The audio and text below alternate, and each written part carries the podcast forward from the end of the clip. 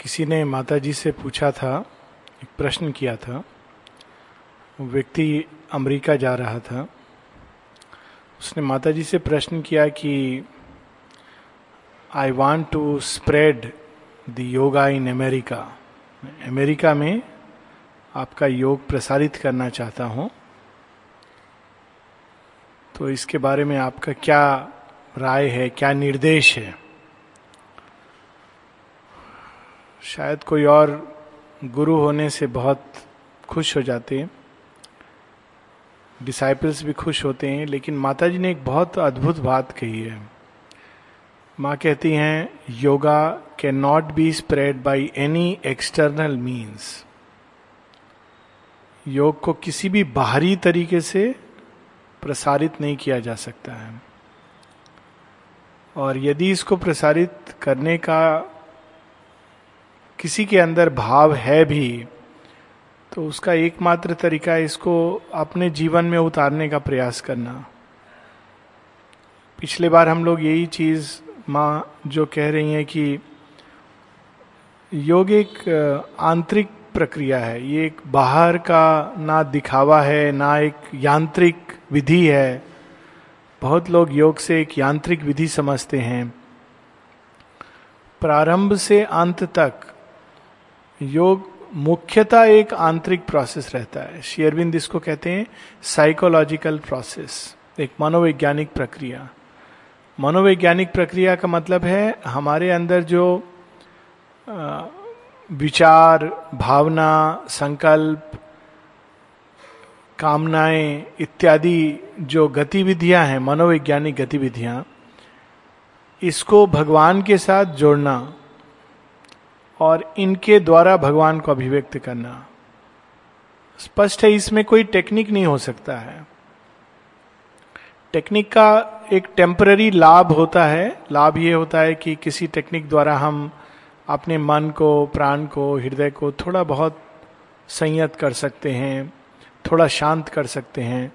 परंतु मुख्य चीज़ है कि ये सब जो हमारे अंदर कांस्टेंट निरंतर प्रकृति का प्रवाह है ये एक प्रकृति ने ही उसको निर्धारित किया हुआ है। उस धुरी में घूमता रहता है।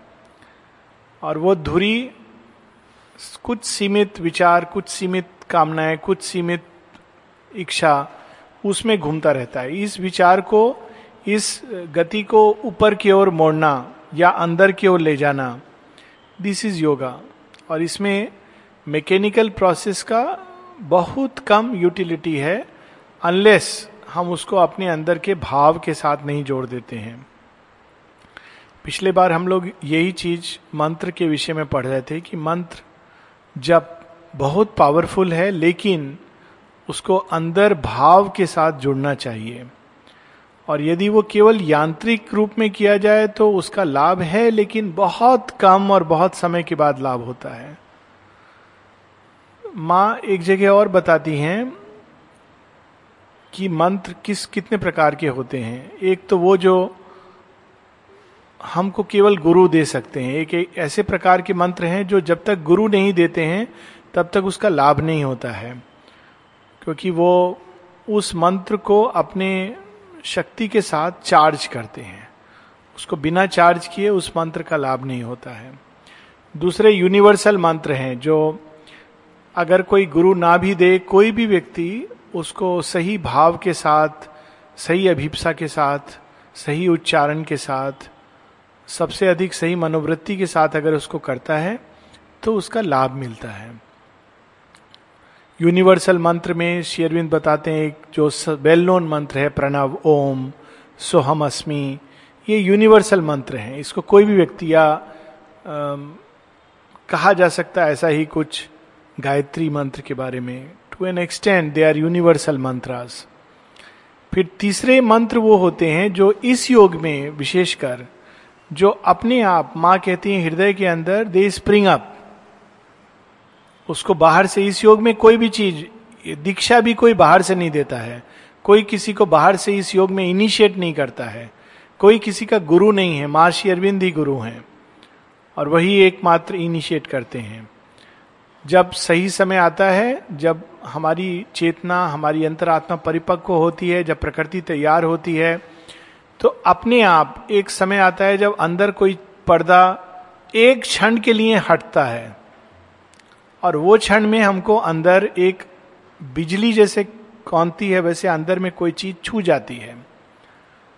वो, उसके बाद पर्दा फिर आ जाता है, लेकिन वो जो टच मिलता है that is the touch of yoga उस समय अगर वो टच मिल गया, वो कौन सा क्षण होगा इसको हम नहीं कह सकते हैं।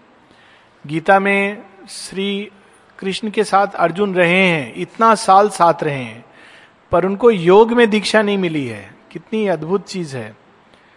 किसी, यहाँ तक कि भगवान के साथ रहना, भगवान के पास रहना, भगवान के पुण्य क्षेत्र में रहना even that is not enough to start the yoga Arjun बचपन से श्री कृष्ण के साथ रहे हैं, खेले हैं, बड़े हुए हैं। उनको जैसा बताते हैं, हमने कंधा पर हाथ रखकर चले हैं। सब तरह का वार्तालाप किया है, लेकिन अर्जुन का योग यात्रा प्रारंभ नहीं हुआ है। The time has to come कहा टाइम आता है? कितना जगह गए होंगे वो दोनों साथ में? शायद किसी आश्रम में भी गए होंगे, कल्पना कर सकते हैं। कुछ उन्होंने पठन पाठन भी किया होगा। लेकिन समय कब आता है जब एक क्राइसिस के मोमेंट में अर्जुन के अंदर अचानक अभिप्सा जागता है? कहाँ पर? युद्ध क्षेत्र में। उसी प्रकार से शेयरविंद उसी प्रकार के परंपरा को हम अगर परंपरा शब्द प्रयोग करें तो इस योग में पूरा दीक्षा अंतर दीक्षा है। एक क्षण आता है जीवन में, जब एक मुहूर्त या आधे मुहूर्त के लिए ऐसा प्रतीत होता है कि वास्तव में जीवन का यही ध्येय है और कुछ नहीं है। अगर करना है तो यही करने योग्य है। वो एक क्षण उसके बाद विस्मृत हो जाता है। फिर से बादल आ जाते हैं, फिर से पर्दा आ जाता है, फिर से हम पुरानी प्रकृति लौट आती है। सारे वही सब मूर्खताएँ जो हम करने के अभ्यस्त हैं, करते रहते हैं। लेकिन वो जो एक क्षण है बार बार धीरे धीरे रिपीट करता है। पहले, बरसों बाद एक क्षण के लिए पर्दा खुलता है, बंद हो जाता है। फिर धीरे धीरे वो मोमेंट और बढ़ता जाता है, बढ़ता जाता है, बढ़ता जाता है। धीरे धीरे रोज वो मोमेंट आता है। फिर आता है, जाता है। बिल्कुल मोमेंट टू मोमेंट। वृंदावन में एक मंदिर है। ये सब भारतवर्ष में ये सब जो परंपराएँ सांकेतिक हैं, एक मंदिर है, उसका नाम है बांके बिहारी का मंदिर। बांके बिहारी के मंदिर में क्या होता है कि अगर आप जाएँगे तो आ, हर मुहूर्त एक क्षण के लिए खोलते हैं पर्दा फिर बंद कर देते हैं। खोलते हैं बंद कर देते हैं। ये चलता रहता है पूरा दिन। और लोग प्रतीक्षा करते हैं कि अभी खुलेगा। तो खुला बंद हो गया बहुत सांकेतिक चीज़ है। अलग बात है कि रिचुअल में बदल गया है बट दो बार मैंने अनुभव किया इस तरह के स्थलों पे जहाँ इट्स सो ट्रेमेंडसली सिंबॉलिक एक इस मंदिर में और एक राजस्थान में एक मंदिर है जहाँ मीराबाई जाकर समा गई थी। नाम भूल रहा हूँ मैं। नाथ द्वारा। तो वहाँ भी ऐसा है कि समय होता है जब खुलता है, उस समय आपने दर्शन नहीं किया तो बंद हो जाएगा, फिर बहुत बाद में खुलेगा। और लेकिन अगर अभिप्सा होती है तो जब टाइम नहीं है तो भी खुल जाता है। This is a real experience तो ये जो है, ये एक इनर प्रोसेस है। वो कब खुलेगा, वो अंदर में जो हमारे बैठा है, वो डिसाइड करता है। और ऐसे ही बढ़ते बढ़ते एक टाइम आता है जब वो पर्दा बंद नहीं होता है।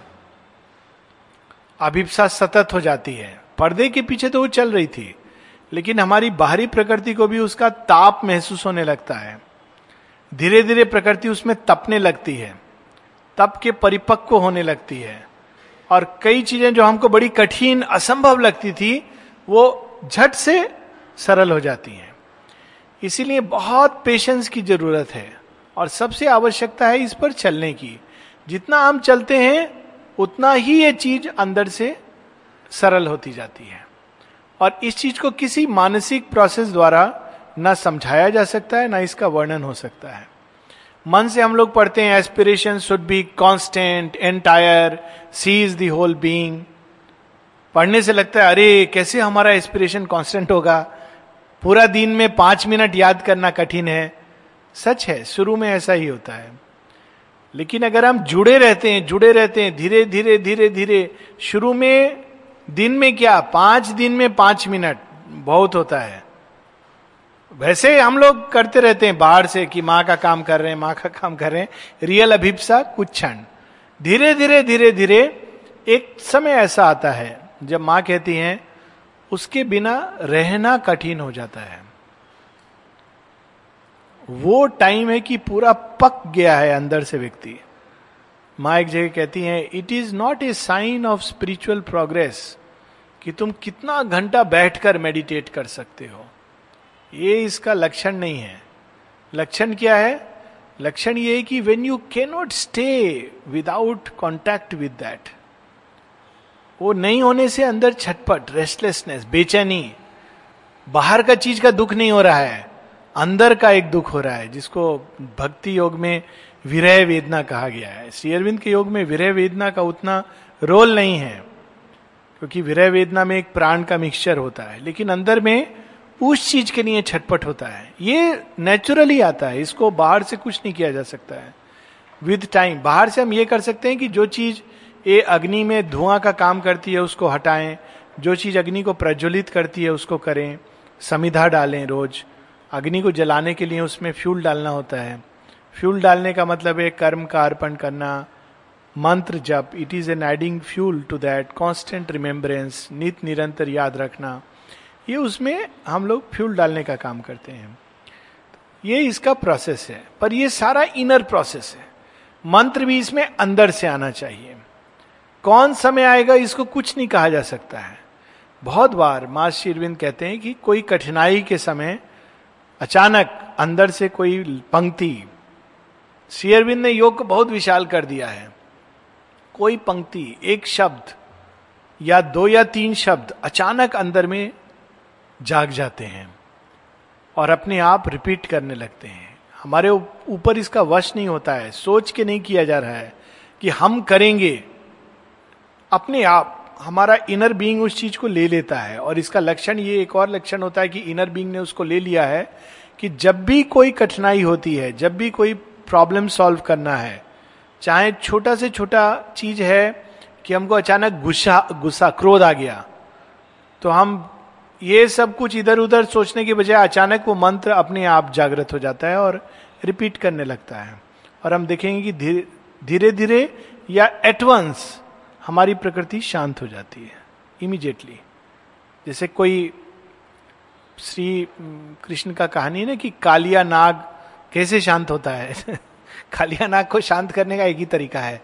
श्री कृष्ण वहाँ चले जाते हैं। और जब श्री कृष्ण अपना बांसुरी बजाते हैं तो अपने आप शांत हो जाता है। वो बल्कि कहता है, मेरे ऊपर नृत्य करो। मैं तो तुम्हारा ही प्रतीक्षा कर रहा था। उसी प्रकार हमारे जितने आवेश, आवेग, काम, क्रोध, ये सब चीज़ जिससे हम लड़ते रहते हैं दिन, रात, और ये सब हमारे ऊपर चढ़ करके बैठे होते हैं।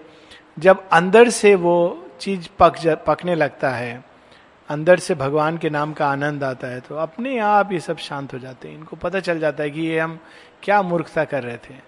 तो ये लेकिन अंदर से प्रोसेस होना चाहिए। और दूसरा एक्सट्रीम पर बाहर एक कठिन अवस्था है। कठिन से कठिन। कठिन से कठिन क्या हो सकता है? सोच नहीं सकता अच्छा कोई बीमारी है। एकदम मरने का अवसर है। डॉक्टर ने बोल दिया, डॉक्टर लोग तो बहुत जल्दी बोल देते हैं, कुछ नहीं हो सकता। डॉक्टर ने बोल दिया, कुछ नहीं हो सकता। Return of. और सब तैयारी हो गया। सब मोतियाल पेट में बुकिंग भी हो गया। उस समय यदि अंदर में प्रारंभ हो जाए, कुछ पता नहीं कि उसके बाद हम लोग मुथियाल पेट जाएँगे, कहाँ जाएँगे। दोनों अवस्था में it is a best condition अगर ठीक होना है या देह छोड़ना है, वही आनंद का अवस्था है। So this is the inner state दोनों तरीका में। लेकिन जब हम उल्टा करते हैं कि हम बाहर कोई चीज़ पकड़ते हैं, अंदर नहीं पकड़ते हैं तो कठिनाई होता है। इसके कई उदाहरण हैं। एक व्यक्ति माता जी ने एक्चुअली वो उदाहरण दिया है कि कोई जब शुरू शुरू में आए तो वो लोग ये सोच के आए कि आश्रम में अमर हो जाते हैं लोग। तो जब किसी का डेथ हुआ तो बहुत परेशान हो गए। प्रश्न किया लोगों ने माता जी शेयरविंद से, हमने सुना था यहाँ कोई मरेगा नहीं। आपने तो गलत बोला। शेरविंद कहते हैं, बहुत कंडीशन है उसके लिए फुलफिल करने का। It is not from outside within it is from inside outward पूरा योग का प्रोसेस अंदर से बाहर है। बाहर से अंदर नहीं जाता है। कि बाहर से किसी ने कह दिया, हम उसको करेंगे इट डजेंट वर्क आउट और दूसरा उदाहरण है, अलग एक्सट्रीम पर जो मुथियाल पेट का बात हो रहा था रियलिटी एक्चुअली हम लोग जानते हैं निशिकांत तो कभी उनका सेंटेनरी ईयर चल रहा है। कितने रोग से पीड़ित थे। और डॉक्टर ने कह दिया, इनका कुछ घंटे का टाइम है। चले जाते हैं माँ के पास मतलब लेके स्ट्रेचर में ले गए हैं लोग। इच्छा ज़ाहिर करते हैं।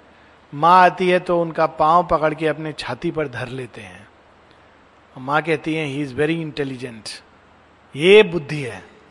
ये बुद्धि नहीं है कि कितना विचार विवेचना कर सकते हैं। This is intelligence true intelligence और चौदह साल और जीवन का आयु बढ़ जाता है। पॉइंट इज़ नॉट कि हम लोग कितना लंबा जीते हैं। पॉइंट है कि किस भाव से, किस अवस्था में जीते हैं। जीवन का वैल्यू इससे नहीं है कि सौ साल, दो सौ साल। एक साल भी अगर व्यक्ति जिया, लेकिन ए अभिप्सा के साथ जिया, इस आनंद के साथ, इस सरेंडर के साथ that is what counts Savitri में एक बहुत सुंदर लाइन है। नारद वर्णन करते हैं सत्यवान का। बहुत सुंदर है, बहुत अच्छा व्यक्ति है, खूब अभिप्सा है, पृथ्वी पर हीरे के समान है। सावित्री को बताते हैं कि यदि पृथ्वी पर कोई हीरा है तो ये है।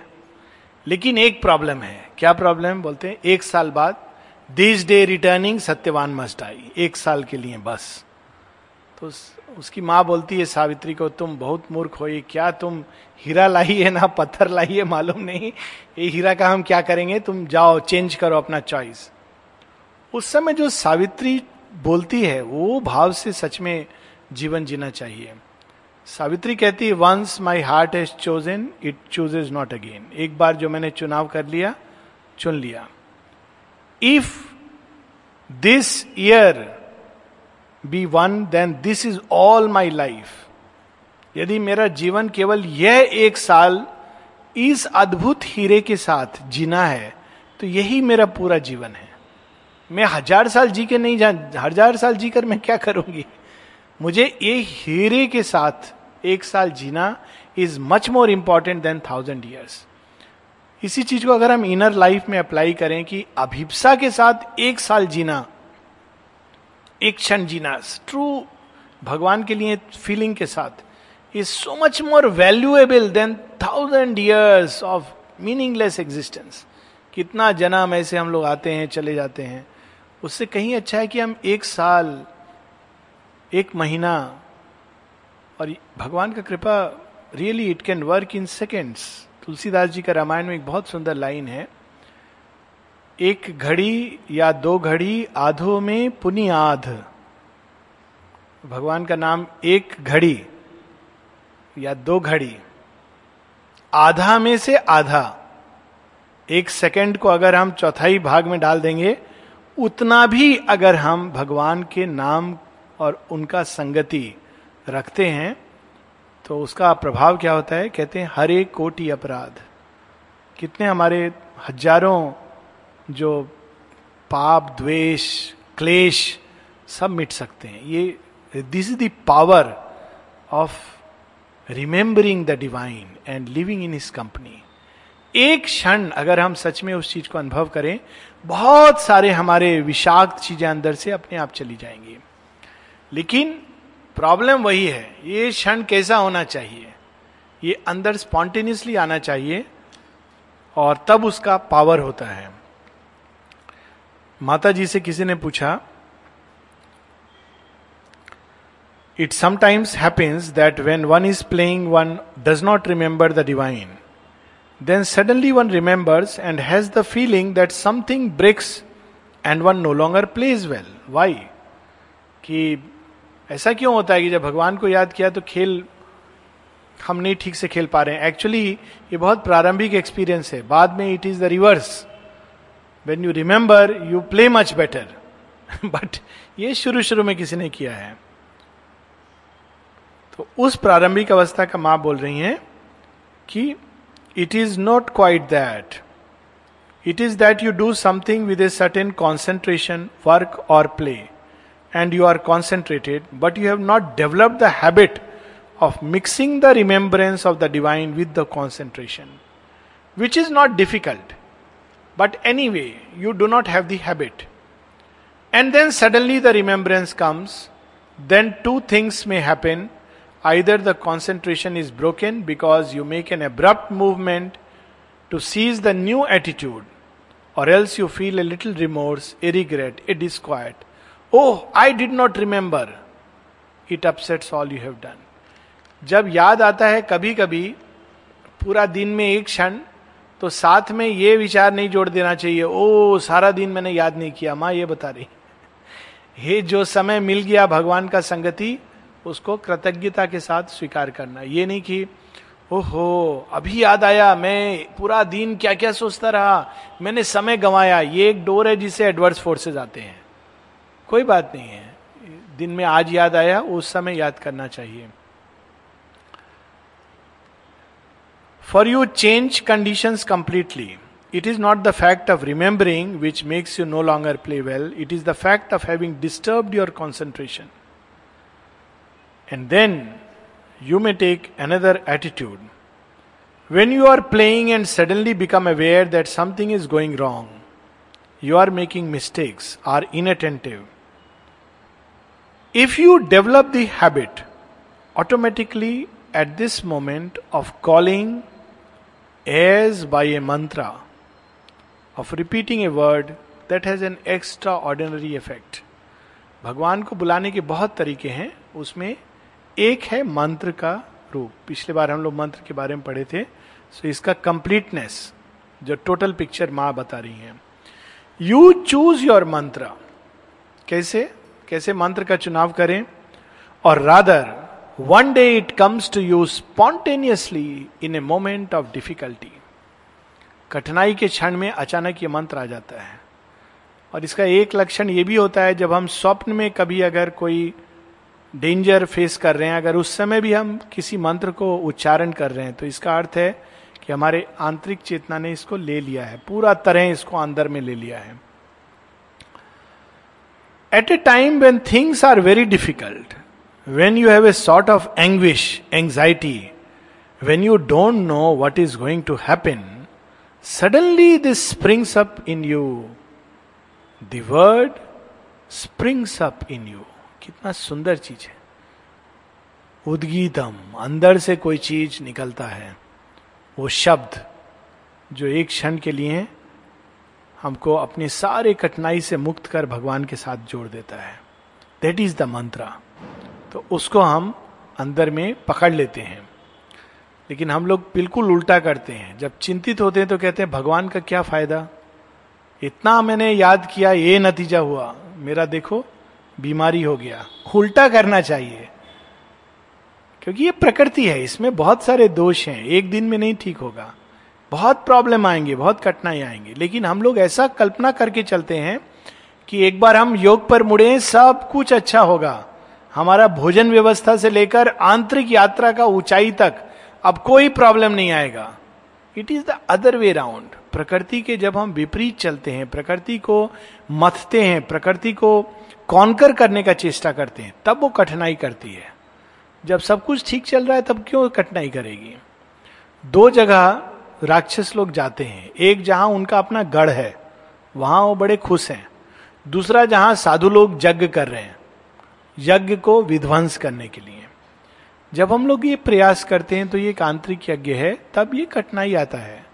लेकिन उसको दूर करने का तरीका, अगर हम डाउट करेंगे तो इट डज नॉट हेल्प तो उल्टा हमको और भी अधिक श्रद्धा के साथ, और भी अधिक संकल्प के साथ, और अधिक अभिप्सा के साथ उस मंत्र को अपने अंदर लेना चाहिए। But it should come spontaneously for each one it may be different प्रत्येक व्यक्ति के लिए यह अलग है। कुछ भी हो सकता है। हे माँ, मेरी रक्षा करो। It can be as simple as that कोई इसमें इस नियम नहीं है। एनीथिंग इट कैन बी माँ, रक्षा। त्राही माम एक मंत्र कहा गया है इंडियन मिथ्स में। त्राही माम त्राही माम, जब कोई कठिनाई में है, ये भी एक मंत्र है। हमारे अंदर से एंग्विश उठ रहा है, हमने भगवान के चरणों में डाल दिया कि मैं कठिनाई में हूँ। हे प्रभु, मेरी रक्षा करो। इट कैन बी एनी तो माँ कह रही है it can be anything for each one it may be different but if you mark this and each time you face a difficulty you repeat it it becomes irresistible शुरू में कभी कभी ये मंत्र उठता है, फिर चला जाता है। लेकिन अगर हम इसको मार्क करें धीरे धीरे जब कठिनाई आती है तो हम उस मंत्र को अपने अंदर जप करते हैं तो धीरे धीरे ये हमारा अपना मंत्र हो जाता है। और ये बताने का आवश्यकता ही नहीं, हम सब लोग जानते हैं कि ठीक जैसे आंतरिक अनुभव किसी को नहीं बताने चाहिए। ये हमारे और भगवान के बीच संबंध की बात है। वैसे ही अपना मंत्र किसी और को नहीं बताना चाहिए एडवर्टाइजमेंट का विषय नहीं है। हम तो ये मंत्र करते हैं। ये हमारे भगवान के बीच का संबंध है। और ना ये कि ये मंत्र करो, ये बहुत अच्छा रहेगा। हमको ये चीज़ दिया गया है। एक मेडिसिन एक को काम करता है, वही मेडिसिन दूसरा के लिए नहीं काम करता है। एक एक व्यक्ति का बात है। कभी कभी हम लोग मिलते हैं ऐसे एज ए डॉक्टर पेशेंट आते हैं। ये दवाई जो आपने उसको दिया था, जब उसको खुजली हो रहा था, वही दवाई लिख दीजिए, काम करेगा। लिख भी देते हैं हम लोग इट्स ऑल राइट लेकिन प्रत्येक केस डिफरेंट होता है। तो उसी प्रकार से what work for one may not work for another for instance लेकिन माँ यहाँ कह रही है कि यदि हम इसको अभ्यास करें तो इसका शक्ति इरेजिस्टेबल हो जाता है। For instance if you feel you are about to fall ill यदि लगता है कि बुखार हल्का सा आ रहा है तो लोग पहला चीज़ खोजते हैं, क्रोसिन का गोली कहाँ है? और फ़ोन होने से नंबर उठाते हैं, फ़ोन करते हैं, हमको बहुत बुखार आ रहा है, क्या करें? तो फिर साथ में भय भी आ रहा है, बुखार तो बाद में आ रहा है, भय पहले आ रहा है। तो माँ क्या कह रही है, क्या करना चाहिए? For instance if you feel you are about to fall ill if you feel you are doing badly what you are doing if you feel something evil is going to attack you यदि लगता है कि कोई पैशाचिक शक्ति, कोई बुरा शक्ति हम पर अटैक करेगा, या भय आ रहा है, बुखार लग रहा है, कोई अघटन अच्छा घटना नहीं होगा, हम लोग क्या करते हैं, उसको रिपीट करते हैं दस लोग के सामने जाके। पता है हमको ऐसा लग रहा है। तो वो अच्छा ऐसा लग रहा है। वो और डरा देते हैं हाँ तुम्हारा लग रहा है, आँख को देखकर पीला हो गया है, वज़न कम हो गया है, तुम कल ही दिखाया हो अभी कल तक व्यक्ति भय से जीवित रहेगा कि नहीं, मालूम नहीं।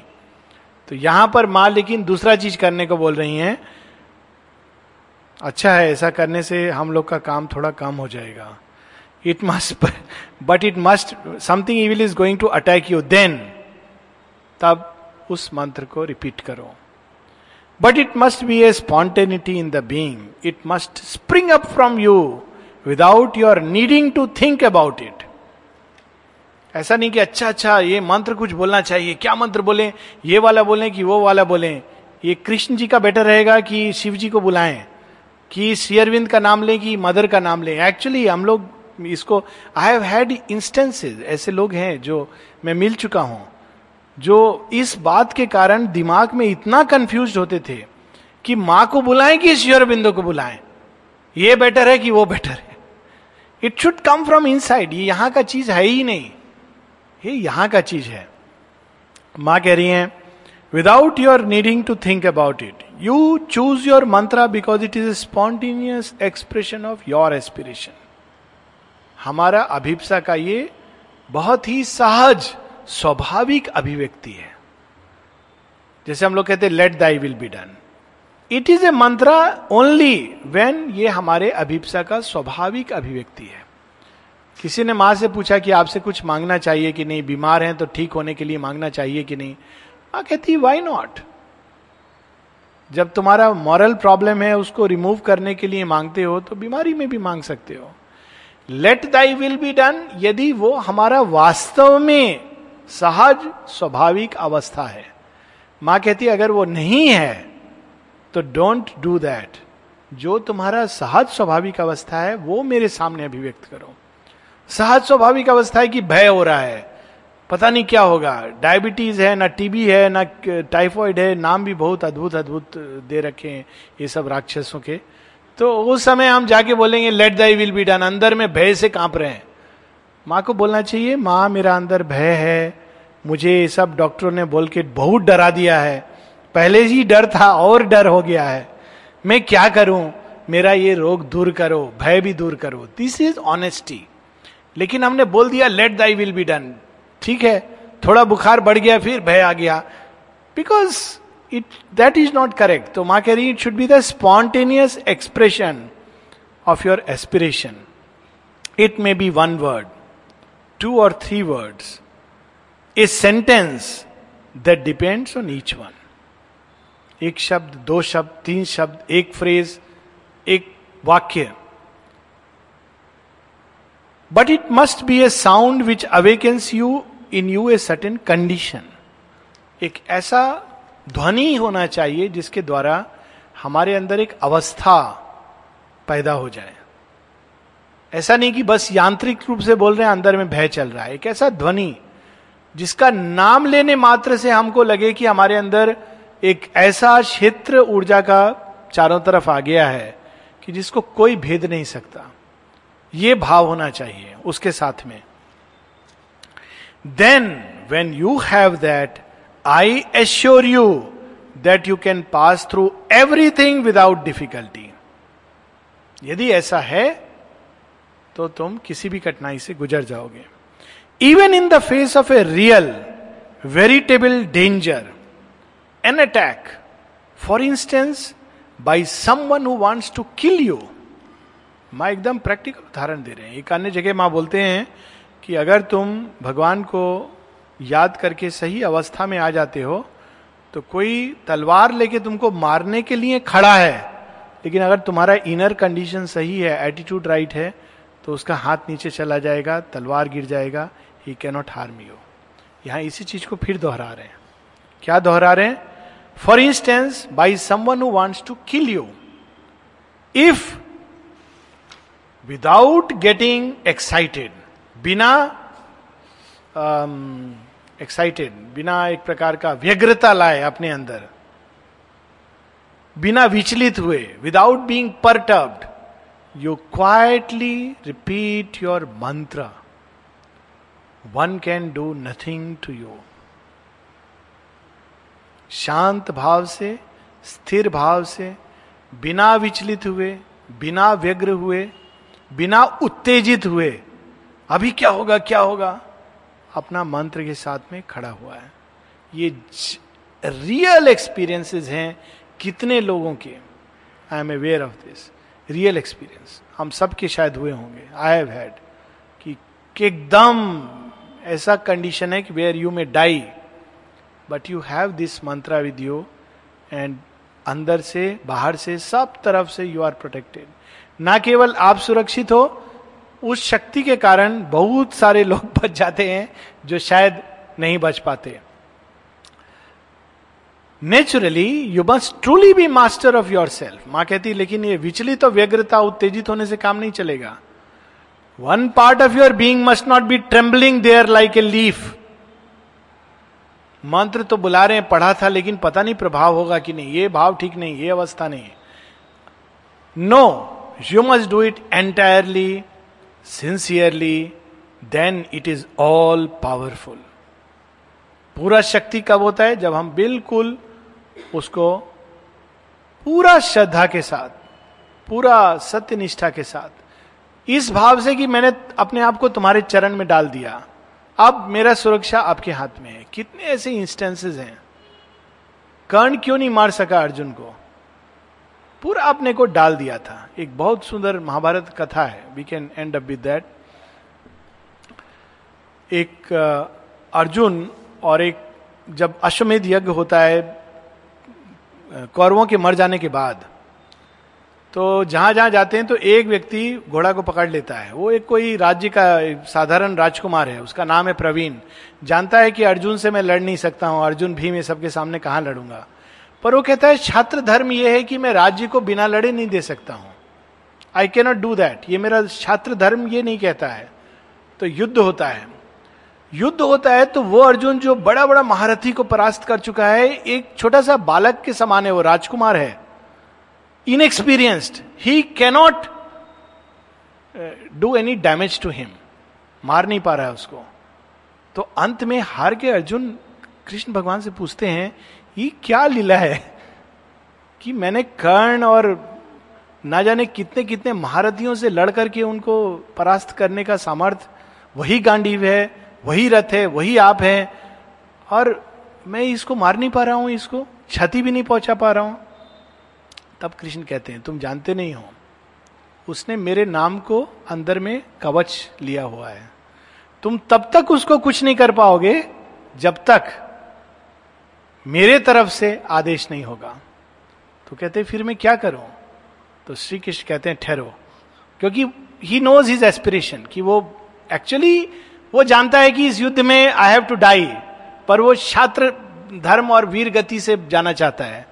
तो श्री कृष्ण कथा आती महाभारत में कि बाण के नोक पर बैठते हैं।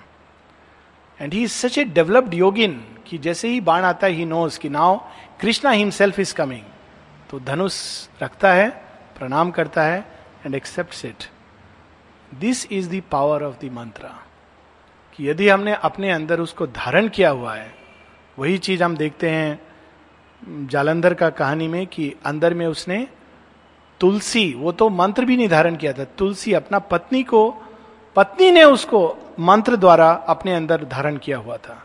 एंड इवन शिवा के नॉट डिस्ट्रॉय हिम क्यों? क्योंकि उसके अंदर उसका शक्ति। लेकिन माँ कंडीशन बता रहे हैं, कब?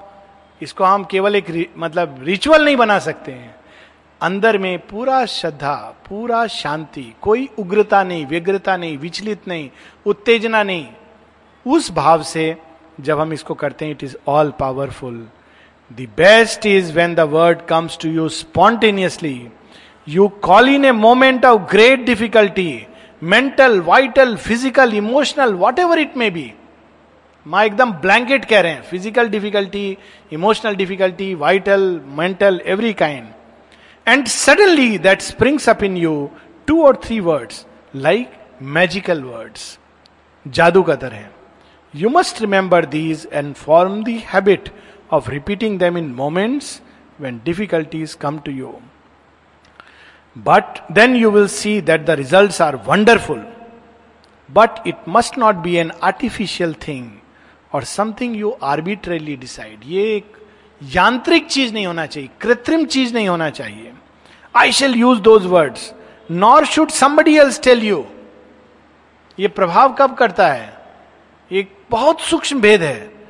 ये ऐसे नहीं कि किसी ने कह दिया, या हम कृत्रिम रूप से करते हैं, अंदर में डर रहा है, नहीं नहीं, सुना है ये मंत्र करने से हम बच जाएँगे।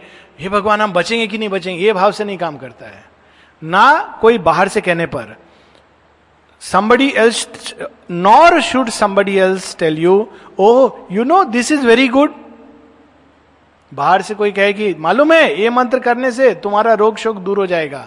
अच्छा हमको वो बताए थे। माँ कहते हैं it doesn't work like that it is perhaps very good for him but not for everyone हो सकता है उसके लिए बहुत अच्छा हो, लेकिन सबके लिए अच्छा होगा? Not necessary this completes the full picture of the mantra.